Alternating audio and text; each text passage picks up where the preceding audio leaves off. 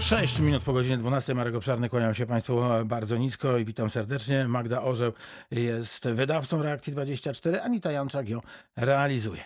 E, I pędzimy e, do Kuratorium Oświaty. Tam czeka na Państwa pan Roman Kowalczyk, Dolnośląski Kurator Oświaty. Dzień dobry. Witam pana redaktora, kłaniam się państwu.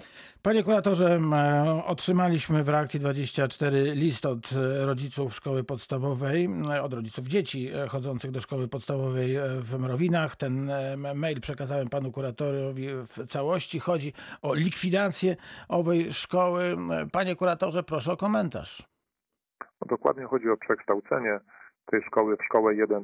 Tu stosowną uchwałę o zamiarze takiego właśnie przekształcenia podjęła e, Rada Gminy zdecydowaną e, większością głosów. E, Oczywiście odezwali się też obrońcy dotychczasowego statusu szkoły. Szkoła jest nieduża. Ona ma 53 uczniów. Kłopot polega w tym, że na tym, że o ile w klasach starszych, na przykład w klasie 6 mamy 11 osób, w 7 13, w 8 10, przed sobą mam tutaj dokładne wyliczenia, to tyle w klasach e, młodszych jest już zdecydowanie gorzej, bo klasy pierwszej i drugiej nie ma w ogóle. W klasie trzeciej 8, w klasie czwartej 5, w klasie, e, w klasie czwartej 5, w klasie piątej 6 osób, a dzieci w oddziałach przedszkolnych też jest po kilka. A, a kłopot następny polega na tym, że mm, mieszkańcy Mrowin w zdecydowanej większości dają swoje dzieci do szkoły w Żarowie. W związku z tym z faktu, że e, określona liczba osób, e, uczniów uczęszcza, przedszkolaków uczęszcza do przedszkola, to jeszcze nie wynika, że one do szkoły trafią. W związku z tym jest tutaj duży problem. Naszą sprawą jako kuratorium jest ważyć rację, zapoznać się z uzasadnieniami jednych i, i drugich. Są obrońcy szkoły w dotychczasowym e, kształcie, również powpływały roz- rozmaite petycje. Natomiast wespół z kolegą kuratorem półtora tygodnia temu mieliśmy okazję wizytować e, zarówno zainteresowaną szkołę, jak i, jak i szkołę e, w Żarowie. Spotkaliśmy się z panem burmistrzem. Ja spotkałem się też z delegacją e, rodziców z, z Mrowin, która przybyła do, do Wrocławia. Odbyłem kilka rozmów telefonicznych. Mówiąc krótko, jesteśmy na etapie mm, zbierania argumentów, no i decyzja zapadnie. Przy czym jeszcze może o jednej kwestii warto powiedzieć, mianowicie o takiej, że mm, rodzice z klas 3-7, czyli od e, przyszłego e, nowego roku szkolnego będą to e, rodzice uczniów z klas 4-8, oni nawet w większości akceptując to przekształcenie szkoły i zedukowanie jej do 1-3, mają takie życzenie, aby uczniowie do końca swojej edukacji w dotychczasowych klasach, w dotychczasowym budynku, czyli w Mrowinach pobierali naukę. I z tego co wiem, burmistrz to akceptuje i ma dosłać do nas, do kuratorium stosowne oświadczenia, aby nie ograniczyć się jedynie do ustnych deklaracji. Czy y, pan kurator może rzec, w którą stronę się przechyla ta szala em, na, na wadze argumentów? Ja, ja przedstawiłem te dylematy, które, które tutaj są, bo z jednej strony twardy rachunek ekonomiczny, no i chęć utrzymania szkoły 1-3, z drugiej strony mm, ochota na to, aby szkoła mimo bardzo mizernej liczby uczniów, bo po kilku, po, czte, po trzech, czterech, pięciu w klasie, żeby dalej e, funkcjonowała. Więc jakoś mi się to wszystko e, zaczyna pomału klarować. Tym niemniej e, odbyło się jedno spotkanie z udziałem rodziców. Nie wszyscy mogli wziąć udział, rzecz jasna, z uwagi na e, powody koronawirusowe, ale wyniki tego głosowania na 20 osób, 12 opowiedziało się za przekształceniem szkoły w 1-3, 8, e, 8 przeciwko i wygląda na to, że e, ogół rodziców raczej jest skłonny zaakceptować to przekształcenie szkoły w 1-3, wszakże pod warunkiem, że dzieci z klas 3-7, a od, od nowego roku e, będą one uczniami klas 4-8, będą e, realizować zajęcia w Mrowinach, co pan burmistrz gwarantuje, więc tak to wygląda. E, Naprawdę mam poważne moralne e, i inne dylematy, bo z jednej strony co do zasady bronimy szkół, uznając, że one konstytuują lokalne wspólnoty. Z drugiej strony trudno przeciwstawiać się społeczności lokalnej, jeżeli ona w swojej większości opowiedziałaby się za taką zmianą. No i wreszcie, czy nie powinniśmy patrzeć na rachunek ekonomiczny także, nie tylko na rachunek e, społeczny? I gdzie jest ta granica, ilu uczniów może chodzić do szkoły, czy też ilu uczniów powinno chodzić do, do klasy, żeby, żeby uznać, że jednak no, to wszystko się nie bilansuje, a skoro mamy szkołę lepiej wyposażoną i nieodległą, gdzie jest i basen, i pracownie, to być może tam tych uczniów skierować. Ja nie chcę dzisiaj przesądzać, jaka decyzja zostanie podjęta. Ja szkicuję tylko te dylematy, które powodują e, nasze rozterki, ale oczywiście w ustawowym terminie decyzja e, zostanie e, podjęta. Ona polega na tym, że kurator wydaje opinię. Jeżeli wyda pozytywną o tym przekształceniu, to szkoła w Mrowinach zostanie przekształcona w 1-3 i zgodnie z obietnicą pana burmistrza uczniowie dotąd uczęszczający no, będą chodzić do mrowin, ewentualnie raz w tygodniu będą jeździć na basen, czy też do pracowni specjalistycznych do szkoły w Zarowie, ale dalej będą wchodzić y, w mrowinach tak, jak rodzice tego oczekują.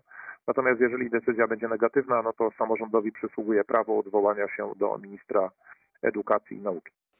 Zaraz wrócimy do rozmowy. Przypomnę, Państwa gościem w reakcji 24 jest pan Roman Kowalczyk, dolnośląski kurator oświaty, a zatelefonował do nas e, pan Andrzej z drogowym komunikatem. Bardzo panu dziękujemy, że chce się pan podzielić informacjami o tym, co dzieje się na drodze. Halo, dzień dobry. E, dzień dobry. Zaczyna się robić olbrzymi korek tuż za Osiekiem w kierunku Jeleniej Góry. Zderzyły się dwa lub trzy samochody, dokładnie nie widziałem w tej chwili zawracam z powrotem do autostrady, e, ale potrwa to bardzo długo, bo droga jest totalnie zatarasowana na środku i e, na horyzoncie widziałem już same tiry w jedną i w drugą stronę. Także jeżeli ktoś może, to proszę zawracać, bo to potrwa. Dopiero co się to wydarzyło. Bardzo panu dziękujemy, że zechciał pan do nas e, zatelefonować. Szerokiej drogi.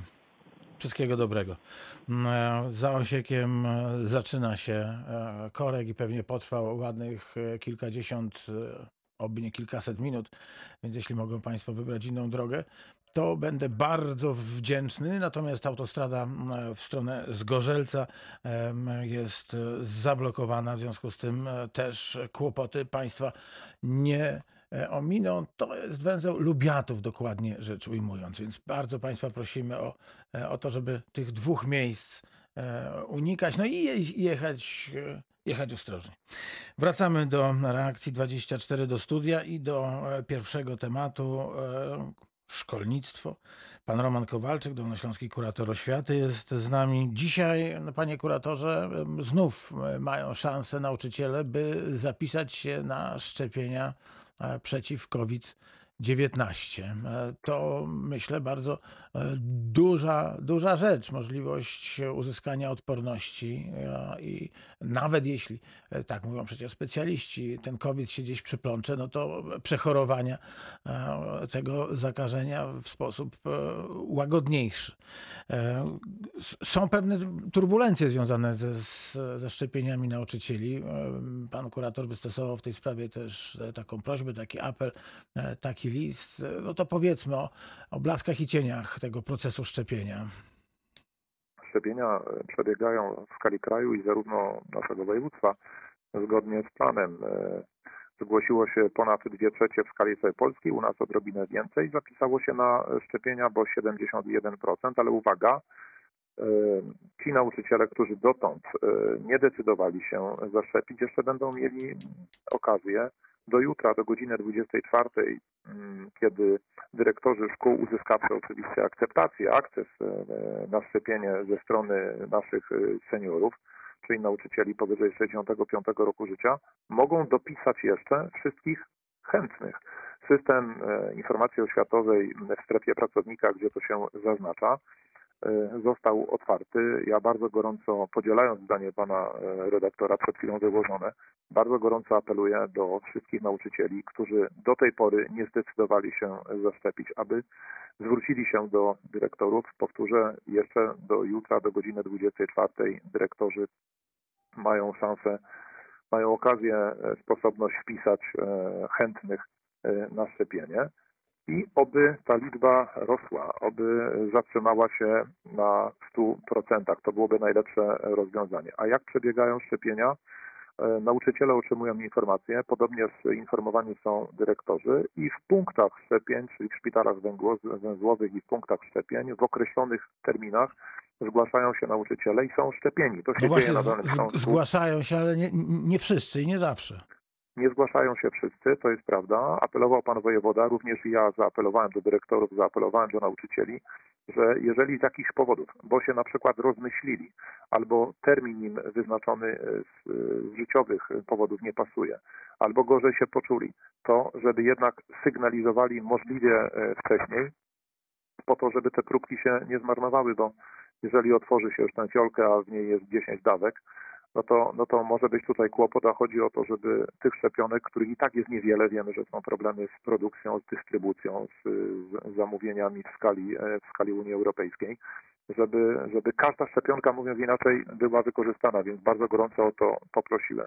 Pytał pan redaktor o, o blaski i cienie. No, blaski są takie, że się szczepimy, że dużo Prawda. osób się zgłosiło i że daj Boże jeszcze się do godziny 24 jutro jeszcze więcej zgłosi.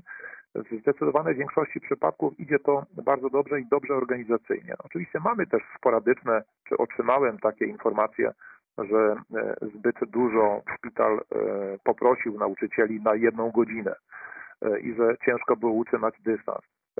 Powtórzę, to było parę takich przypadków na palcach jednej ręki, gdzie natychmiast skontaktowałem się ze służbami pana wojewody, które nadzorują szpitale, podobnież z Narodowym Funduszem Zdrowia, bo główna zdecydowana większość szczepień idzie przez NFZ po to, żeby tego typu problemy wyeliminować, ale składam to na kart trudnych, jak zawsze, początków, gdzie też szpitalom było ciężko może jakby oszacować, ile osób może przyjść na danym terytorium, ale to logistyka się doskonali i mamy bardzo dużo też pozytywnych informacji, że jednak logistycznie jest to dobrze przygotowane, rozplanowane, i nauczyciele się szczepią. Jeszcze raz chciałbym gorąco, wiem, że czasu mamy niewiele, jeszcze raz gorąco zachęcić wszystkich Państwa, którzy nas słuchają, a szczególnie nauczycieli, aby się szczepić. To ułatwi powrót do normalności, a nade wszystko zabezpieczy i tych, którzy się zaszczepią, ich najbliższych i wszystkich, z którymi przyjdzie im się spotkać. Nawet jeśli ten pierwszy dzień po szczepieniu czasem bywa dość trudny, no to cóż to są 24 godziny e, w zestawieniu z tym, że będziemy zdrowsi i wokół nas e, również e, będą zdrowsi nasi przyjaciele, znajomi i Całkowicie przypadkowi, się zgadzam, panie redaktorze. przypadkowo Szczepmy spotkani. Się, szczepmy się. Ludzie, dobrze, to, to mam nadzieję, że, że te, to 71% podskoczy. Dwa dni to dużo czasu na, na zdecydowanie się. No i tym bardziej, że ten, że ten wiek został podwyższony do 60, 69 roku życia. Trzecia rzecz niezwykle ważna i niezwykle aktualna, to młodzi ludzie po kolejnym lockdownie edukacyjnym, czyli nauce zdalnej, będą mogli jutro w reżimie sanitarnym przystąpić do prób, próbnych matur. Mówię mogli, bo to nie jest obowiązek, to jest przywilej.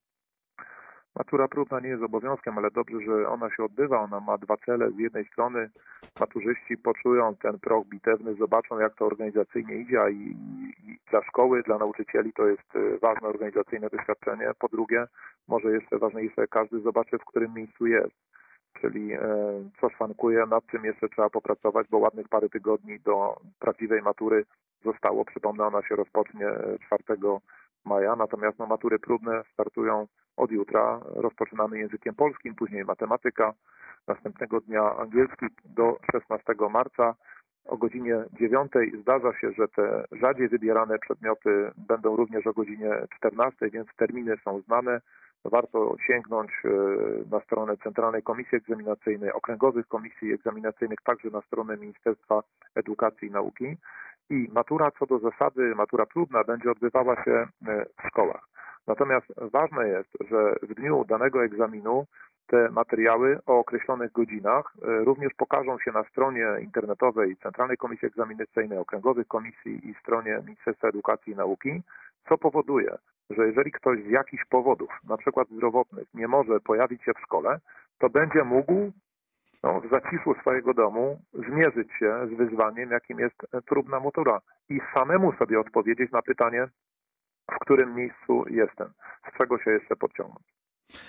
Pan kurator Roman Kowalczyk e, był dzisiaj z nami. Umówiliśmy się z panem kuratorem na dłuższe spotkanie 24 marca. To będzie środa. Myślę, że już będziemy mogli troszkę przynajmniej podsumowywać wyniki próbnych e, matur, sprawy organizacyjne i wtedy będziemy też e, mieli więcej czasu, żeby o edukacji porozmawiać. Bardzo dziękuję za dzisiaj. Panie redaktorze, szczepienia nauczycieli zakończą się mniej więcej między 10 a 15 marca. Jeśli sytuacja epidemiczna pozwoli, to marzę o tym, aby podczas spotkania ze słuchaczami i z panem redaktorem móc przekazać optymistyczne, dobre wiadomości, że przynajmniej w jakiejś części wracamy do szkół. Bardzo za tym tęsknimy. No, rozumiem tęsknotę, ale, ale no dobrze. Bądźmy optymistami. Pierwsze szczepienia e, pewnie się zakończą. Będziemy wszyscy czekali na, e, na, tą, na tą drugą turę. No i oby rzeczywiście walka z COVID-19 e, była skuteczna. Dziękuję raz jeszcze. Roman Kowalczyk, Dolnośląski Kurator Oświaty pojawi się Dziękuję. w reakcji. Tak czy owak przyjąłem zaproszenie na antenę. Będzie mi niezmiernie miło spotkać się z słuchaczami i panem redaktorem. Pojawi się w reakcji 24-24 marca we środę. Dzięki za dziś. Dziś bardzo pozytywnym e, gościem reakcji 24 z pozytywnymi informacjami jest pani Iwona Skrzypczak, dyrektorka Ośrodka Świętego Jerzego we Wrocławiu. Dzień dobry pani dyrektor. Dzień dobry panie redaktorze, dzień dobry państwu. W czasach COVID-19 e, zapytam o pani zdrowie, e, zdrowie personelu i podopiecznych. Zdrowie personelu, moje personelu i podopiecznych jest w jak najlepszym porządku. Wszyscy przeszliśmy COVID, jesteśmy zdrowi, zaszczepieni. Same dobre wieści. Już podwójne, podwójne dawki zostały tak, przyjęte? Już, tak, wszyscy jesteśmy już po drugiej dawce i większość z nas również przechorowała pod koniec zeszłego roku. Także jesteśmy w tej chwili y, posiadaczami szczęśliwymi y, masy przeciwciał. Fantastycznie. Mam nadzieję, że też e, są Państwo posiadaczami dobrego zdrowia i COVID Absolutnie. nie zostawił jakichś trwałych śladów.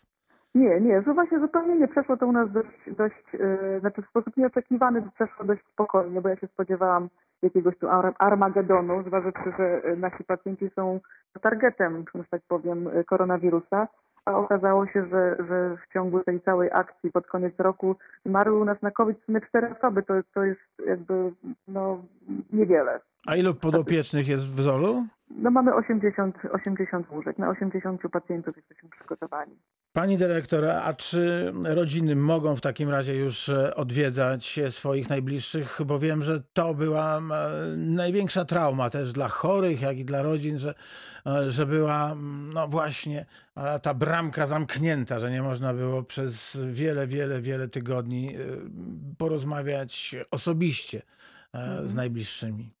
No był, był rzeczywiście problem. Przez kilka miesięcy byliśmy zamknięci całkowicie. Jedyną drogą komunikacji to była droga elektroniczna, ewentualnie listy, o czym lubię przypominać, bo to taki oldschoolowy sposób komunikowania się. Znaczy oldschoolowy y, dla naszych wnuczków, bo dla pacjentów to jak najbardziej jest normalny sposób.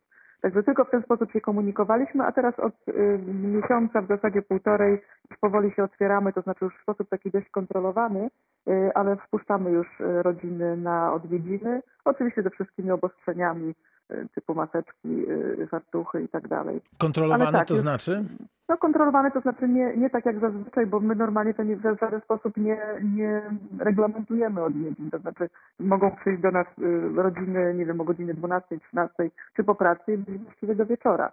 Tego, tego A teraz trzeba się umówić, tak? Wpisać do grafika. Umówić, tak, tak. Jest taki grafik i, i mhm. jakby w sposób taki ograniczony, czyli nie więcej niż godzinę, no ale jest już to, jest już to bardziej takie, jest to na pewno odnotowane jako bardzo pozytywne zjawisko i przez pacjentów, i przez rodziny.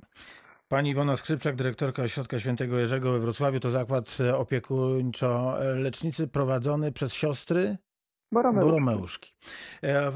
E, i teraz te dobre wiadomości. Otóż, proszę Państwa, tak w życiu bywa, że mimo najszczerszych chęci nie dajemy rady opiekować się naszymi najbliższymi.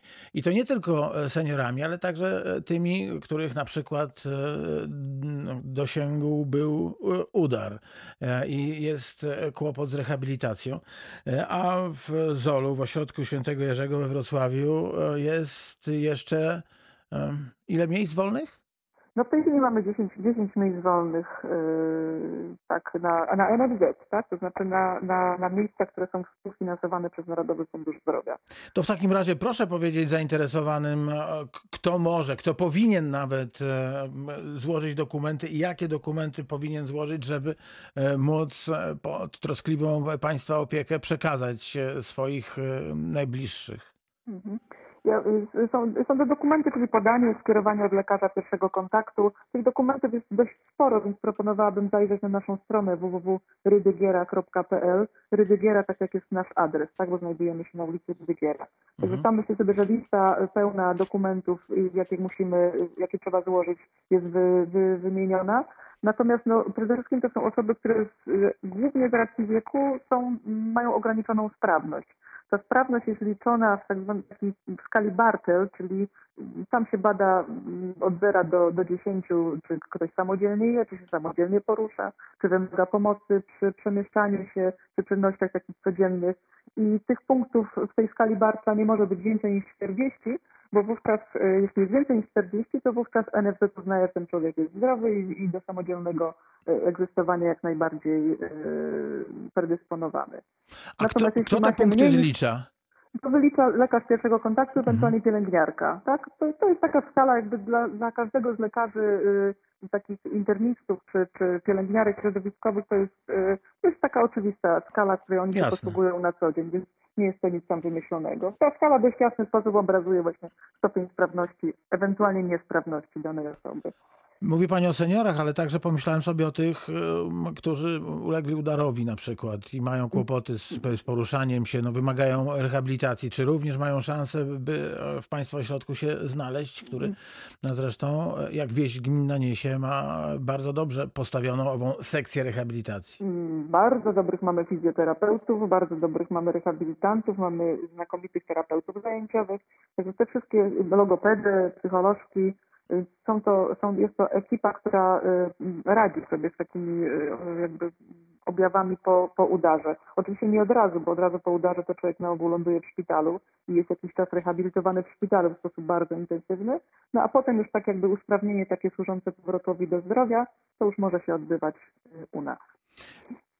I również tacy pacjenci mogą e, Tak, skierować jeśli przejdą, jeśli przejdą dokumenty do- do państwa. tak, mogą, Mhm. mogą, mogą. Tak, bo te dokumenty to nie jest szykana, żeby zwiększyć y, potencjalnych pacjentów, tylko to są y, informacje dla naszych lekarzy, żeby mogli zakwalifikować osoby na pobyt, żebyśmy się w sposób taki odpowiedzialny, profesjonalny mogli tą osobą zająć. Pani, zwykle czeka się dość długo na miejsce w e, takich placówkach, e, a tutaj no, dobra wiadomość dla, dla tych rodzin, które e, no, nie dają sobie już rady w, w dobrej opiece nad, na, na, nad chorymi. To też pokutuje u nas e, takie stwierdzenie, że a, oddałem do domu s- starców, albo do domu opieki, albo oddałem moją matkę, mojego ojca. Boże, jaki jestem zły.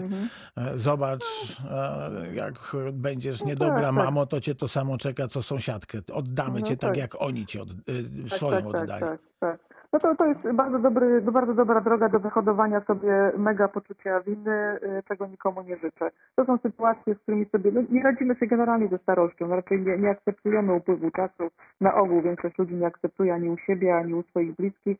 Y, Zawsze, z czym my się tutaj spotykamy przy y, procesie kwalifikacji, to, to każdy, prawie każda córka czy wnuczka mówi, że a babcia jeszcze wczoraj biegała, jeszcze wczoraj uprywała działkę. No jeszcze wczoraj rzeczywiście, natomiast no, to ten PESEL jest nieubłagalny, tak więc jeszcze wczoraj mogliśmy robić masę różnych rzeczy, a dzisiaj już czasem nie możemy. Ja bym zachęcała, tak jeśli mogę, żeby y, nie czekać tak do ostatniej chwili, jak już rzeczywiście już jest dramatyczna sytuacja i ktoś nie ma, w ogóle wygląda jakby nie miał szans, już tylko szykował się na drugą stronę, ponieważ y, w tym momencie no to, to jakby już umieszczanie y, jakby pacjenta u nas to nie ma najmniejszego sensu, bo to jest dla niego tylko ogromny stres. Ja bym zachęcała, żeby troszkę wcześniej się do nas zgłaszać, kiedy jeszcze możemy na tyle usprawnić y, tego seniora, tego naszego pacjenta, że on jeszcze ma szansę czerpać trochę przyjemności z życia.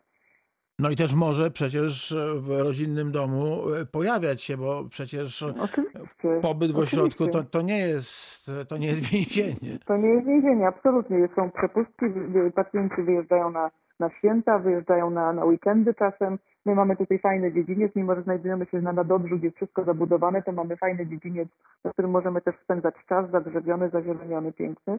Także tutaj jakby też, też można tak jakby troszkę, no jakby zamiast, zamiast tą mamę, tak jakby wysiłkiem ogromnym całej rodziny, wszyscy, wszyscy są bardzo zaangażowani, bardzo zmęczeni, to można skierować y, tego seniora do nas i, i nadal cieszyć się jego towarzystwem, prawda? Bo to przecież nie jest y, jakby urwanie kontaktów, tylko te kontakty z moich obserwacji wynika, potem są całkiem fajne, jeśli uda nam się tego pacjenta usprawnić, tak? Jeśli on jeszcze w takim stanie, że coś jeszcze możemy tutaj No właśnie, bo bardzo często my, amatorzy, staramy się zrobić w naszym mniemaniu e, to, co najlepsze dla pacjenta, czy seniora, czy, czy kogoś po, po wylewie, no ale, ale zawodowcy mówią, nie, nie, to, to w prawo się nie idzie w takiej sytuacji, trzeba iść po prostu w lewo.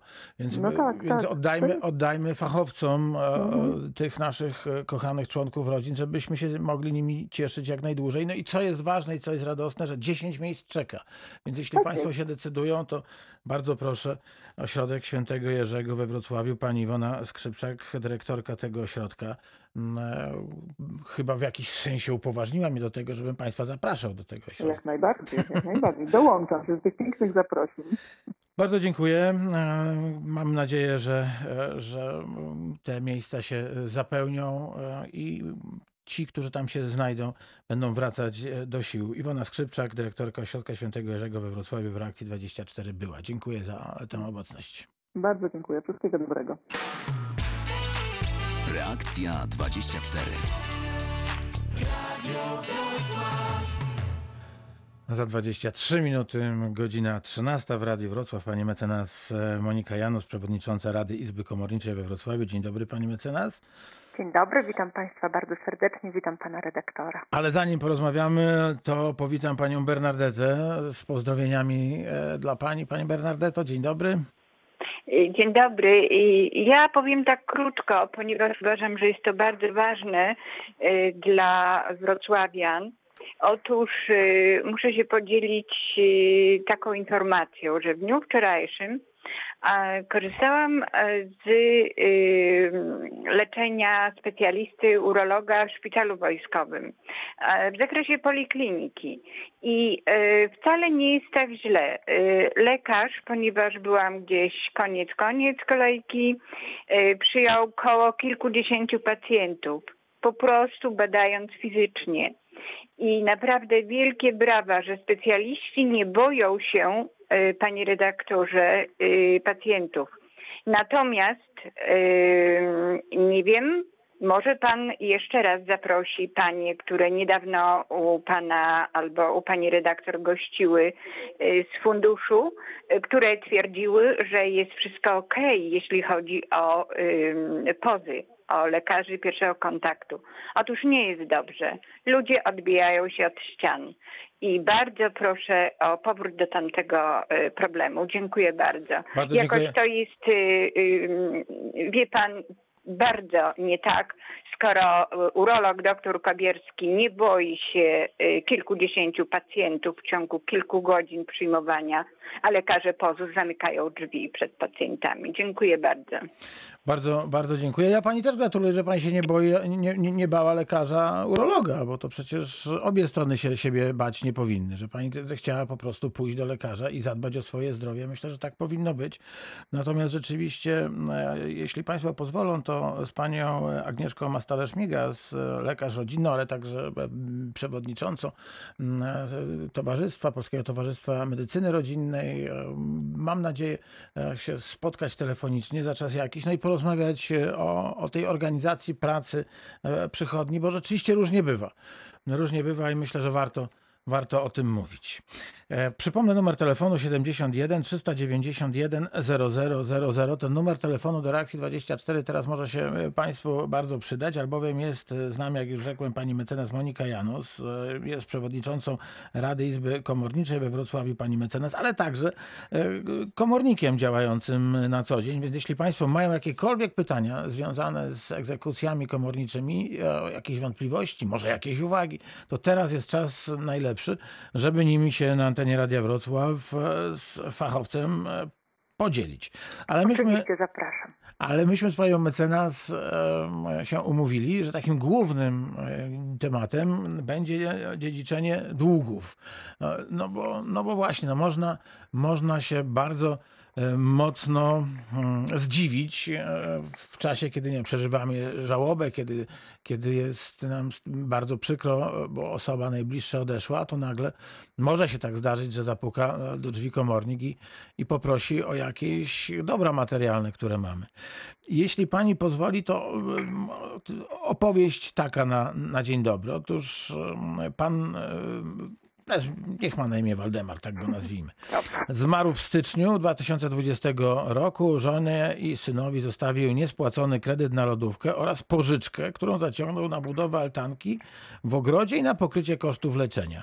Rodzina wiedziała o zobowiązaniach zmarłego. Wdowa dostarczyła akt zgonu męża do banku, a ten umorzył pozostałą część kredytu. Niespłacona kwota została pokryta z ubezpieczenia. Wdowa i syn byli przekonani, że podobnie stanie się z pożyczką gotówkową. Nie odwiedzili banku ani nie płacili rat w przeświadczeniu, że umorzono dług. No i minęły lata. Wdowa i syn nagle dostają pismo z sądu, że bank wszczął postępowanie o stwierdzenie nabycia spadku po zmarłym. Okazały się jedynymi spadkobierczyniami i zostały wezwane przez bank do spłaty e, tej starej pożyczki, która wraz z odsetkami urosła do, uwaga, uwaga, kilkudziesięciu tysięcy złotych. Przerażona córka złożyła do sądu wniosek o odrzucenie spadku po ojcu. Sąd go odrzucił.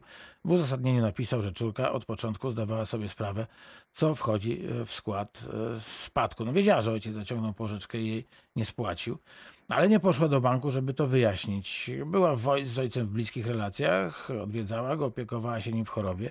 Wiedziała też, że oprócz matki jest dla niego najbliższą osobą. No i mamy taką, taką sytuację z życia wziętą, no, trochę może skomplikowaną, ale zanim e, poproszę o komentarz, e, to przywitam na antenie Radia Wrocław pana Ernesta z Wrocławia. Dzień dobry.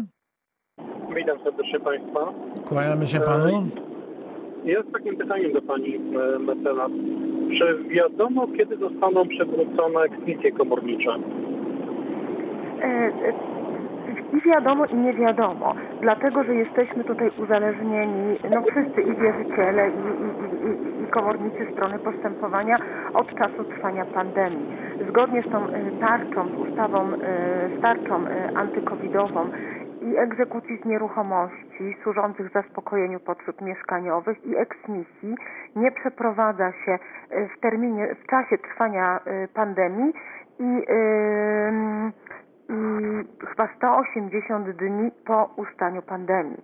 Także no, to zależy od tego, kiedy pandemia ustanie.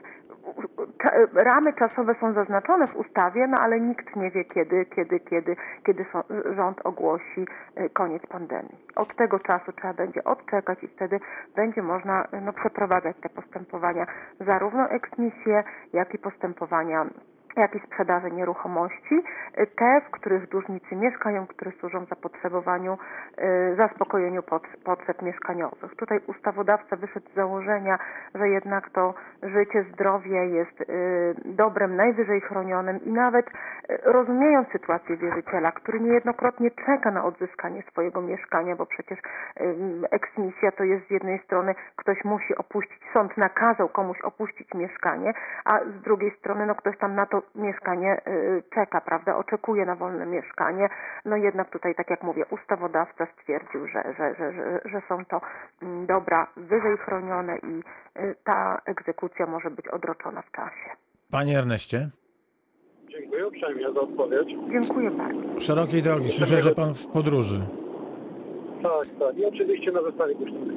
Wszystkiego dobrego, bardzo dziękuję. Proszę Państwa, pani mecenas Monika Janus, przewodnicząca Rady Izby Komorniczej we Wrocławiu, gościem reakcji 24 71 391 00 00. Myślę, że Państwo pamiętają, e, że e, zmarł tato, em, zostawił żonie e, i synowi e, spadek. No i okazuje się, proszę Państwa, że nie wszyscy dostają w spadku dom, biżuterię albo dzieła sztuki. E, Dokładnie, niektórzy same długi dziedziczą. no więc, wa- prawda? nie, ale co w, tej, to, co w tej sytuacji? No rzeczywiście okazuje się, że, że są dwa, zobowiązania. Jedno zobowiązanie zostaje pokryte przez ubezpieczyciela, czyli rodzina nie ma z tym kłopotu, no a drugie zobowiązanie nagle urasta do naprawdę ogromnej kwoty. E, Tak, dokładnie. No, y, powiem teraz o tym ubezpieczeniu może. Często jest tak, że zawierając umowę y, pożyczki kredytu, często jako zabezpieczenie tej y, umowy pożyczki y, czy kredytu musimy y, ubezpieczyć właśnie ten, y, ten, y, te- te- ten produkt. I na, wy, na wypadek śmierci. I z chwilą śmierci, Ale przepraszam, kiedy jeszcze, jeszcze o coś dopytam. Jeszcze o coś dopytam. No dobrze, to, to, Tak. to, to są wymogi bankowe ubezpieczenia, ale jeżeli ja bym sam chciał taki kredyt ubezpieczyć, bank go tego ode mnie nie wymaga. Na wszelki wypadek, żeby nie zostawić bliskim jakiegoś kłopotu, gdyby odpukać coś się wydarzyło, to mogę to zrobić? Znaczy umowa, umowa pożyczki jest umową, umowa kredytu jest umową, czyli umową, którą dwie strony mogą negocjować i teoretycznie może pan wskazać takie zabezpieczenie. Im więcej jest zabezpieczeń, Okej. tym jest to lepsza sytuacja dla banku. Tylko, że z zabezpieczeniem łączy się to, że koszty kredytu wzrastają. No na prawda? pewno, to bo trzeba jeszcze Mhm. będzie opłacać tą polisę. Y, Ale oczywiście ja myślę, że tutaj bank by nie odmówił, bo jest więcej tych zabezpieczeń. Mhm. Jednym z zabezpieczeń może być y, poręczenie y, tej pożyczki, tego kredytu, czy zabezpieczenie hipoteczne, czy zastaw y, y, na samochodzie, ale też właśnie może być to ubezpieczenie. Także im więcej jest tych ubezpieczeń, tym jest ten kredyt pewniejszy. No i tu w tak przypadku mówię, panu zawierając- Waldemara mamy najlepszy Tak. dowód, że ta jedna, ten, ten jeden kredyt był, był ubezpieczony i tu nie było problemu, ale bardziej mnie interesuje, e, no, Co jest, jak nie ma tej polisy, jak nie ma ubezpieczenia? no właśnie, zaciągnął pożyczkę na, ten, e, na, na, na tą altankę e, w ogrodzie i koszty leczenia chciał pokryć też z, z tej pożyczki gotówkowej. Dokładnie. No dziedziczenie spadku, tak jak pan redaktor powiedział, nie zawsze oznacza przejęcie aktywów, czyli mieszkania, samochodu, czy nawet altanki, czy ogrodu.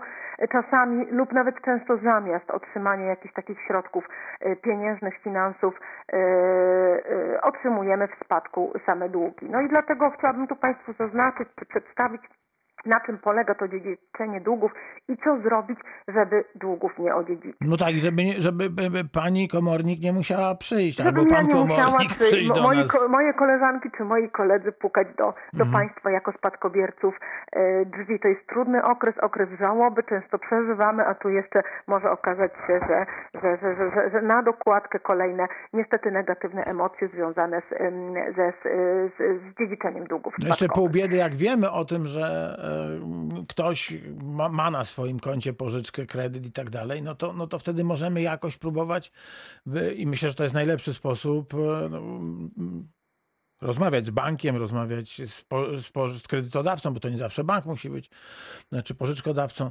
E, Tak. Natomiast, natomiast najgorsza e, sytuacja taka, że Jak o nic nie niczym wiemy, nie wiedzieliśmy. krewny. i- Krewny, tak, z którym nie utrzymywaliśmy kontaktów. Albo prawda? To nie- utrzymywaliśmy, a on nie powiedział, że, że mu ta Tak. emerytura nie starczy, w związku z tym no, jest zadłużony. I nagle się okazuje właśnie, że przychodzi komornik i mówi, no bardzo przepraszamy, ale, ale ten samochód po, po, po dziadku to już nie jest wasz, to jest To banku. tak, to, tak, to już nie jest pana.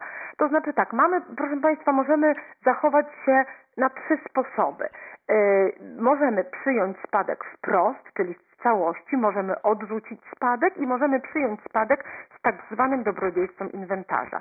I co ważne, nie musimy tej decyzji podejmować pochopnie. Mamy na to 6 miesięcy od momentu, w którym dowiemy się o otrzymaniu spadku, czy o śmierci, czy o odrzuceniu spadku przez, y, przez y, wcześniejszego spadkobiercę. Bo jak spadkobierca na przykład syn odrzuci spadek, po ojcu, to ten spadek przechodzi na dalszych krewnych, czyli na dziecko syna i tak dalej, i tak dalej. A to od razu zapytam, czy to, dziecko, osób- czy to dziecko syna musi być powiadomione, powiadomione że, że jest spadkobiercą, Wie pan, bo, bo y, y, y, pani mecenas, no, przychodzi do sądu albo do, do y, notariusza, dżentelmen mówi, nie, ja nie chcę tego spadku, dziękuję, do widzenia.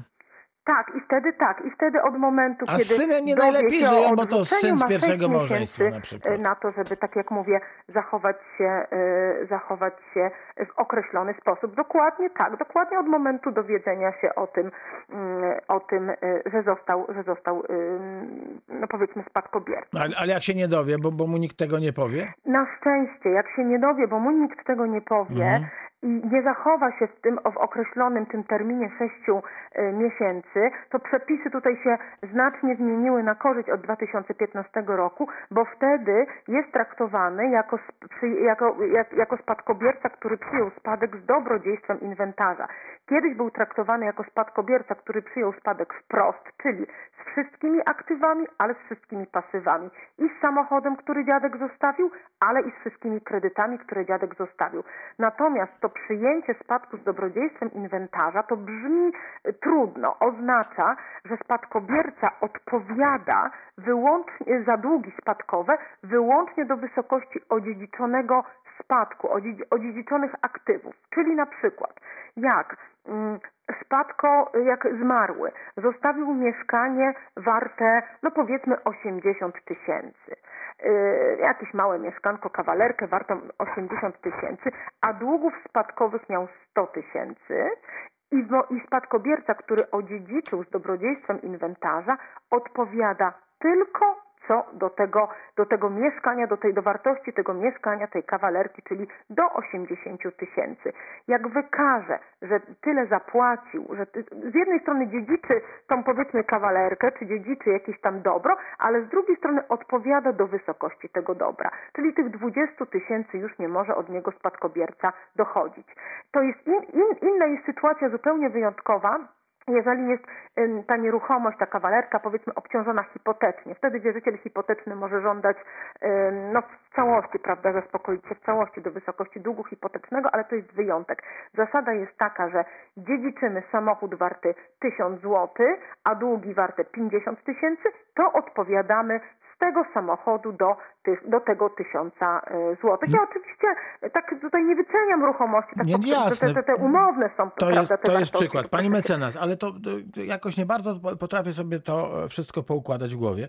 No bo e, żona i syn e, po panu Waldemarze e, odziedzic- odziedziczyli te, te, te długi i, i nagle muszą płacić o wiele, wiele więcej. No, bo gdyby, gdyby przyjęły to z dobrodziejstwem inwentarza, no to pewnie od, odpowiadałyby za to zadłużenie, nie wiem, do wartości... Do wartości tego, co przyjął, do wartości tej altanki, prawda? Na czy przykład. do wartości tego, Na nie przykład. wiem, A tej tu nagle ruchomości, 60 czy do wartości tego, co, co, co, ten pan Waldemar y, jeszcze zostawił. No dobrze, a tu nagle dług urasta do wysokości 60 tysięcy, przychodzi pani komornik albo pan komornik i mówi, no dobra, ale to, to nie wystarczy.